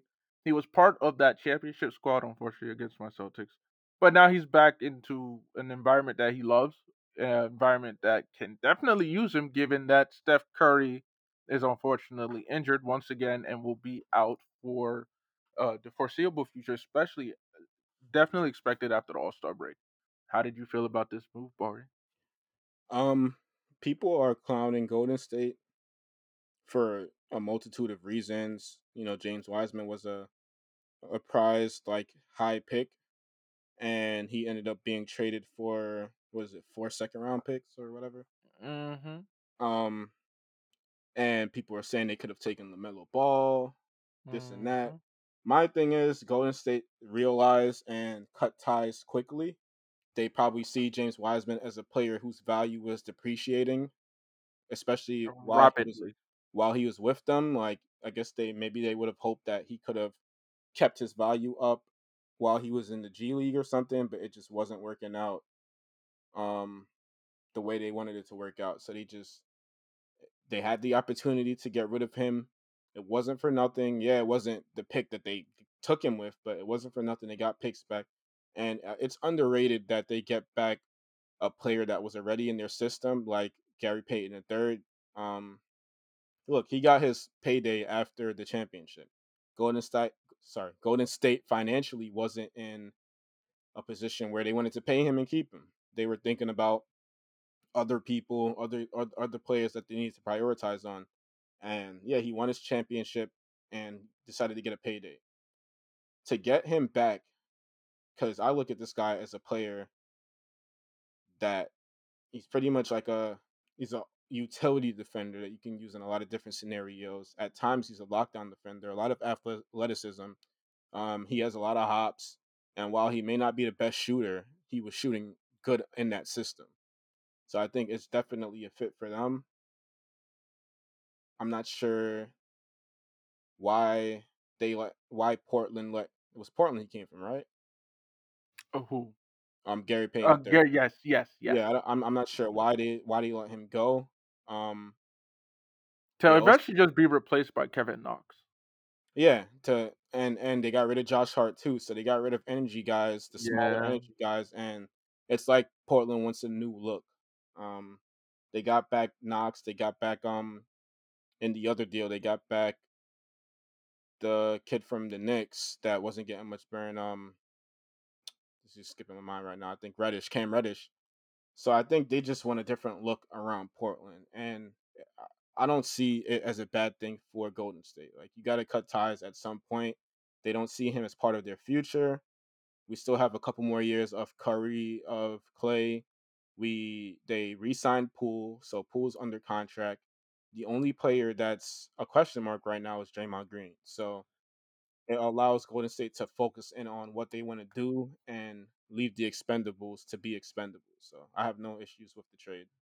Um, with Portland, I, it's a question mark, but Portland's been a question mark in general. So So, uh, breaking news. This is uh, what's currently being out, according, and this is, of course, we take all this stuff with a grain of salt, right? According to Ramona Shelburne and Windhorst, Brian Windhorst, KD actually requested the trade to Phoenix after the Kyrie trade happened. So, you know, we'll take that whatever as as yeah, that that was being reported. I think since yesterday yeah, that he went to Sean Marks specifically and said he wanted to go to Phoenix. yeah. Um, the Nets wanted him to stay the course and to see what they could do, but no. um, they said him and his business partner had a meeting less than 24 hours after they traded Kyrie, and Durant was repeating the words he said on the eve of free agency last June, which was again Durant told Marks he wanted to be traded. Only this time Durant specifically asked to be traded to the Suns. The group Mm. then FaceTime Nets owner Joe Tsai, who was at his home in San Diego, with the decision. It was not fiery, it was a request, not a demand like Irving had made of the Nets the previous Friday. More importantly, in stark contrast to Durant's public trade request last June and Irving's maneuver, this was to stay a private appeal. Durant didn't want a bidding war and days of being the target of intense speculation and, uh, and online obsession, which led to the deal that we um, discussed not too long ago. So Which makes sense because I I'm pretty could, of course, that's exactly what sure. happened. Yeah, I'm pretty sure most people should know that we didn't just trade KD. Um, Yeah. especially after reports saying that we wanted to him to stay the course. It was pretty obvious that that he wanted out, and I think we tried to get him help, and we didn't have much days to work with in the first place. So Mm. it was all right. We can't get it. We gotta let him go. Yeah. Um, and yeah, Joe Tsai is happy with it, so whatever. you know. Uh, So another trade involving a team that we mentioned before because I don't want it to just leave us off with the idea that hey, so basically the Trailblazers all they did was uh, move uh Gary Payton II for Kevin Knox. They also participated in a four-team trade with the 76ers, the Hornets, and the Knicks, as uh Bari had uh, mentioned earlier. The 76ers received Jalen McDaniels from the Hornets, a 2024 second round pick from Charlotte, a 2029 second round pick from Portland. The Hornets receive, I don't even know how to say this man's name, but it's SVI from the Knicks, Sweet, 2023 Sweetman, a shooter, a shooter. Go ahead. shooter. Uh, a 2023 second round pick from Philly, 2027 second round pick from Portland. The Trailblazers received Cam Reddish, who was often talked about in regards to the Knicks because players were wondering is he going to get his time? Is he not? What was the whole point? Matisse Thybulle from the 76ers is being shipped over to Portland. Ryan Arcidia Kono, I'm so sorry. Arcidia Sono, I'm so sorry. I apologize. But Ryan, you got shipped to Portland.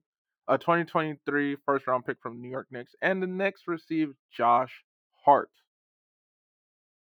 For so when it comes to this, we look at the 76ers and what they did. They acquired Jalen McDaniels, who has been uh, having a nice, relatively nice season. You know, nice young young talent.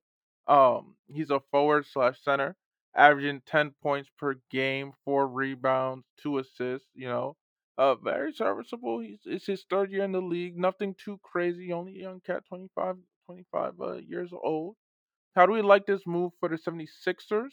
How do we like this move? We don't really care about the Hornets the Trailblazers because they're now adding younger talent around Dame. And then for the Knicks, getting Josh Hart, who reunites with his Villanova teammate, Jalen Brunson. Jalen Brunson. Yep. So I like this move for the Knicks. Um, I like Josh Hart. He's a character. He plays hard. He's funny. He rebounds. He rebounds really well for um a guard He's 6'5, wing. Yeah, he rebounds really averaging well eight for his height. rebounds per, per, uh, per game right now. Yeah, he. I mean, he's just a gritty. He plays well. I think he has the the pre existing chemistry with Brunson. The Knicks coach is still Tom Thibodeau, so you want players that are effort players that um you know give it their all every possession and that can still hit a three. And Josh Hart fills all of those boxes. So um I just I just like the fact that they went out and got not just a player that they needed, but a player that um their point guard has chemistry with. So I like it for the Knicks. For Portland, I like I mean to take a chance on Cam is a no-brainer. This is a lottery pick. This is a highly touted player in his in the Duke system. Um back in the Zion RJ days. It didn't work out with RJ, playing with RJ and, and Randle and them but Portland could be a different situation for him. He has high upside, a high ceiling. I'm not saying he's gonna be what folks expected him to be coming out of the draft, but it's just a change of scenery. He got way too much DNPs in New York, um, as my Knick friend Rob would say. So he didn't get much time, much um growing room to to to improve himself and to to to show people what he has. So I like the trade for both the Knicks and the Trailblazers, and then the Blazers, you know, having given up Hart, having given up um, Gary Payton third, it'd be nice to get back a lockdown defender, and they get a perimeter lock in Matisse Thybulle from Philly, who was the best defender in Philly, in my opinion. He just Mm-hmm. didn't get that much burn because he's offensively inept at sometimes, at times. Um, but you know, sometimes that can be fixed with a change of scenery. If he can hit a shot and they can get him little plays here and there, like like Bruce Brown had in Brooklyn and now Denver, Thybulle can definitely crack a rotation because this defense is is is crazy. Um, this defense is why he's in the league. So it's he, he's the replacement for the guys that they traded out. Um, it'd be nice to see him get more playing time in Portland. He he didn't really get much burn in Philly. Doc tried it last year. Year I think the year before was a little bit better, but as his tenure in Philly has gone on, he's just gotten less and less time. So, um, this is a a, a beneficial trade for most teams involved. I don't really have much opinions on Charlotte, but for the other two teams involved, it's definitely beneficial trades. And sometimes, like I said, it's just a change of scenery is all you need, really. Mm-hmm. That's true. So we'll see what happens. Uh, another notable trade that we want to discuss is well, that was actually it. Really, those are the the big trades of the night. I mean, there's definitely a few that we're gonna miss or whatever, Yeah, but like I you mean, know, we the tried our Celtics best. made a trade. You know, they got uh, Mike Muscala. For me, is we need depth piece, so yeah, that's cool. Um, we had mentioned the Eric Gordon trade uh, earlier when Sean was talking about the Clippers. The Clippers will receive Eric Gordon. John Wall is back in Houston. Luke Kennard is I now think in John Wall got Memphis. got bought out, right? Yeah, yeah, he did. He did get voted out because we already know that wasn't going to happen again. Round two was not meant to be. Um, I forgot Danny Green was even still in the league. He was also sent to Houston. I'm pretty sure they did something with that. Yeah, Danny Green was sent there. Pelicans got Josh Richardson and they sent Devonte Graham over to San Antonio. That was something. I, it felt like the Pelicans. I think Josh Richardson's a good player, and being They in the gave San up four second round picks for him. Yeah, I was about to say being in the San Antonio system can be deceiving. So maybe folk didn't really pay attention to him. I, would have pushed it to be maybe two or three seconds, but hopefully he he pans out for New Orleans because they've had injuries all year and they need Yeah, to step up and help um yeah. to help CJ because Ingram and Zion has been in and out of lineups all year.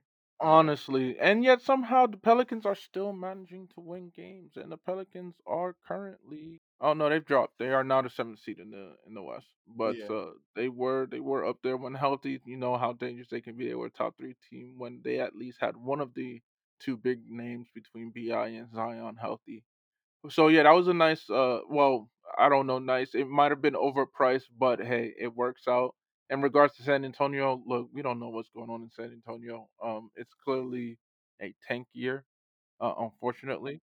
OKC and the Suns had a late trade yesterday where they pretty much Saric traded and Bazley. yeah, Bazley and Saric. Um, I know I mentioned uh in the Brooklyn Nets situation, the Crowder that we flipped Crowder to Milwaukee for five second round picks. I don't know if I said four, but it was five second round picks. And um on that end, Milwaukee's definitely looking for Crowder to be their last piece for them to to go back into contention. Um that's all they were looking for was an experienced wing, three and D, someone that can help Giannis on defense, um, help Giannis and Middleton on defense with the wings, and that's why they went after Crowder.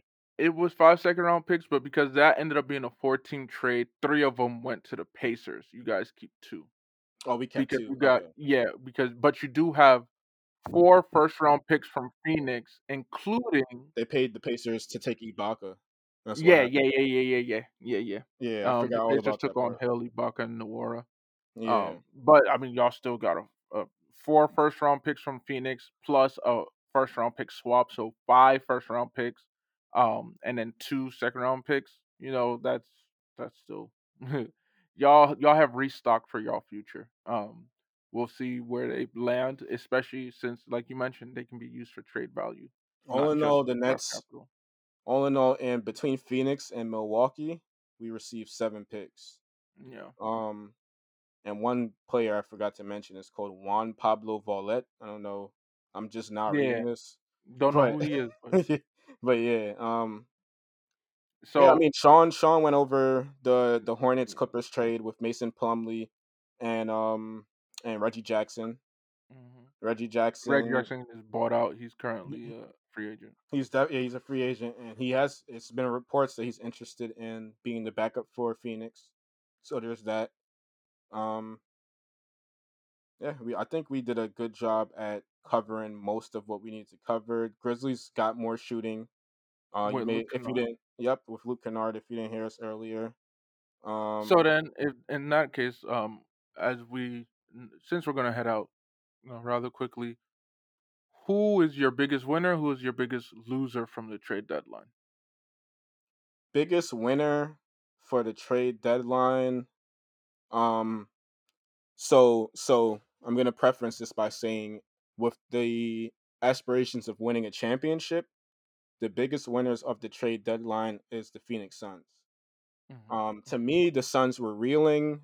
They weren't having a good year to uh to start the year as comparison to the, the you know the last two years. It didn't seem like they were as imposing, and they definitely had more injury problems this year than before with Devin Booker, um, Ayton missing time. I think CP's missed a little bit of time. To get back a piece like Kevin Durant without giving up Ayton or Booker is something special to me. Um, like you're adding to your starting lineup and and it's a positive. Like yeah, long term, you're not gonna have KD for that long, but you're not gonna have CP for that long either. So it ain't it ain't about a long time. It's about right now, especially for for the Suns when they want to win. And they improve their starting lineup. Um, maybe their bench got a little thinner, but TJ Warren's no scrub, and he's going back into that system. So I think he definitely can pro- provide some minutes for them. Um, I think yeah, just based off of their goals, I think the Suns are the biggest winner. As far as the biggest loser, and still keeping the same trend all going as far as winning a championship, I'd have to say was the Brooklyn Nets. Um, we failed to win a championship in in the window that we had with Kyrie and KD. I know this isn't directly related to the deadline, but in the deadline we lost pretty much the pieces that most saw us necessary, you know, as needing to have to to win a championship. Um, I can't call us the biggest loser of the deadline, but Yeah. I have to acknowledge that we were trying to win the championship and failed. So in that Mhm. respect, we're the biggest loser. But as far as like trading, um, I think Sean Marks did a good job of getting us pieces back and getting us picks back. So I don't feel like the biggest loser, but yesterday, two days ago, if you ask me, I'd say it was us. Yeah. So uh, for me, biggest winner, uh, in terms of just being able to to make moves was the Suns. I do agree. Um, look, mainly because while again, you all know me. I I I think the Suns are corny.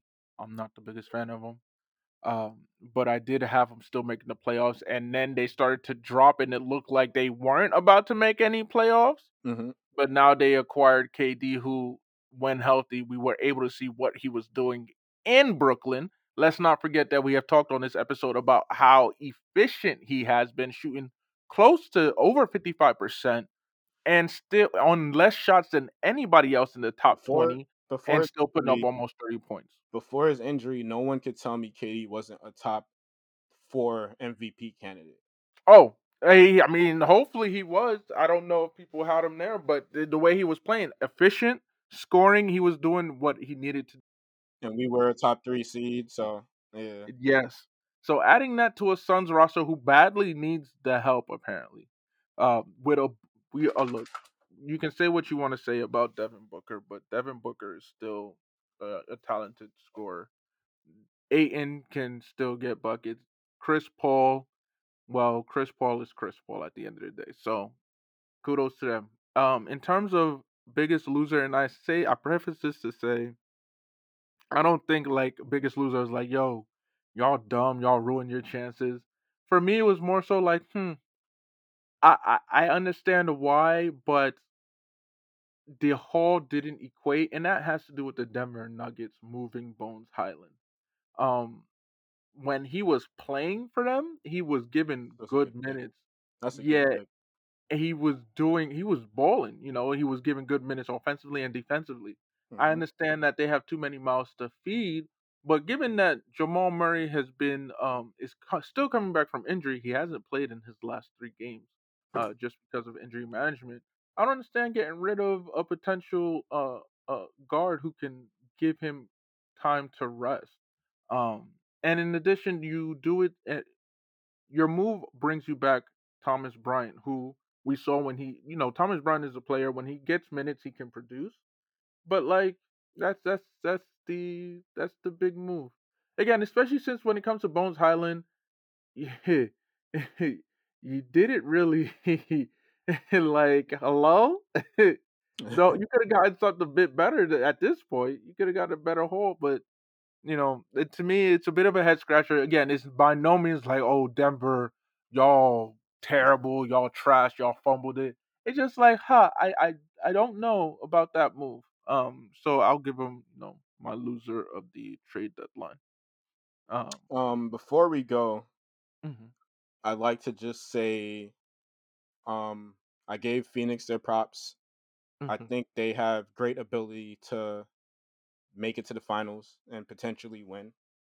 So I have to speak on the destination of the other star we lost, which I did a mhm, little bit, but as far as like going into the playoffs, and if, if I'm wrong, I'll stand corrected. But I do not have much faith in the Dallas Mavericks um, going far into the playoffs.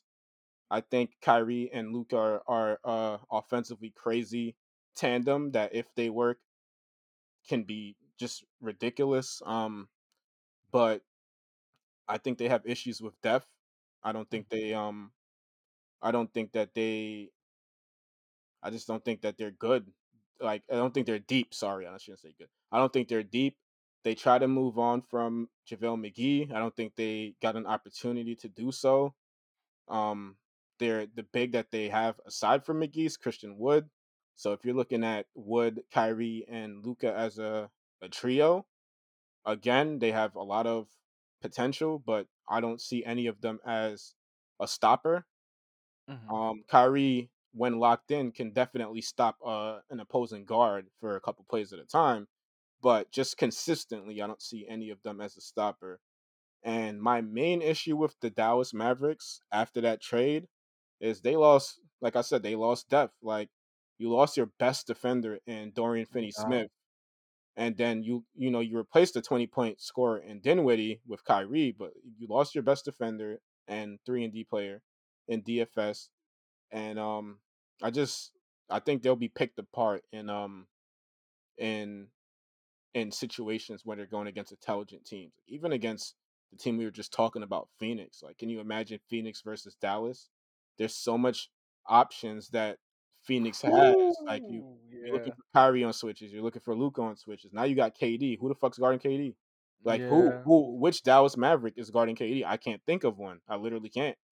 Like you may have uh-huh. put DFS on him. Now the only the uh-huh. closest person is probably Reggie Bullock. Look, but you got you got Reggie Bullock on KD. Who's on Ayton? McGee and Christian Wood. Like it's no, I don't see. I Then who's on Booker? Would that be Luka it'd or have to be Luka. or It'd have to be Luka on Booker because Kyrie would be on on. Chris Paul. Yeah, yeah. There's just a lot of. It just it doesn't add up. So I don't see this season. Um, not regular season. I don't see the playoffs going well for Dallas. As it stands right now, if nothing was to change, it would be Dallas versus uh the Clippers. Right. Well, I'm, I'm not even talking about the first round, but even against the Yeah. Clippers, like Luka's had great success against the Clippers. But if these guys get a chance to gel and to play hmm together more, Kawhi and Paul George, I'm taking the two way players. Again, Luka's had great success against them, but I'm taking the two way players every time. Um, I think you're kind of a stalemate in the coaches. Ty Lue's a great coach. Kidd has been a great coach, but I'm gonna take the defenders, and I may be wrong for that, but I just don't see um, especially Clippers have depth. You know, getting Bones, getting all these, getting Zup. I mean, not getting Zubac, but getting um a backup for Zubac and Plumlee. Like they have a lot of bench pieces that Dallas can't say they have. So, you gonna run that Kyrie and and, and Luka down forty something minutes a game? Like it's just not feasible. So, um, my prediction is I don't know how they get knocked out, but they don't they don't make it anywhere. Dallas doesn't make it anywhere. And when Kyrie comes down to making a decision, before Dallas, it's gonna be LA, the Lakers, and it's gonna be Phoenix. Um, reports have been saying that he's not opposed to teaming up with KD again under different circumstances. And then also, he's always wanted to be a Laker. Like he's not hiding that. So I think I honestly think Dallas is going to be third as far as leverage goes, and they're going to be mm. fighting uphill battle to to retain Kyrie. And if they don't retain Kyrie, they traded away two assets and a bunch of picks for what? So that's that's just my take on that one. I think um the the Sun situation is going to be good. I'm not saying they're going to win a ring, but they they have the greatest chances of doing so. And I see the opposite for Dallas. Ladies and gentlemen, thank you for sitting with us through this episode. I know it's been a while. Um, welcome back, Brooklyn Bari. Welcome back. Um, I hope you, Baby J, and the missus are well. I hope you guys are doing well, thriving. It's good to have you back on the Full Court Press podcast. It, always. Thank you again, Sean. Um, and ladies and gentlemen, be sure to check out new episodes coming soon. Again, March Madness is around the corner, so expect some college exclusive episodes. And we are about to enter the second half of the NBA season too. All Star Weekend is is literally in a week, you know. Mm-hmm. And uh, with the second half of the season comes more serious ball being played, um, more effort, and uh, we're gonna see how it goes, especially with all the new faces. Um, not, thanks to this chaotic and busy trade deadline. Thank you for tuning in. We'll see you later. Later, y'all. Oh.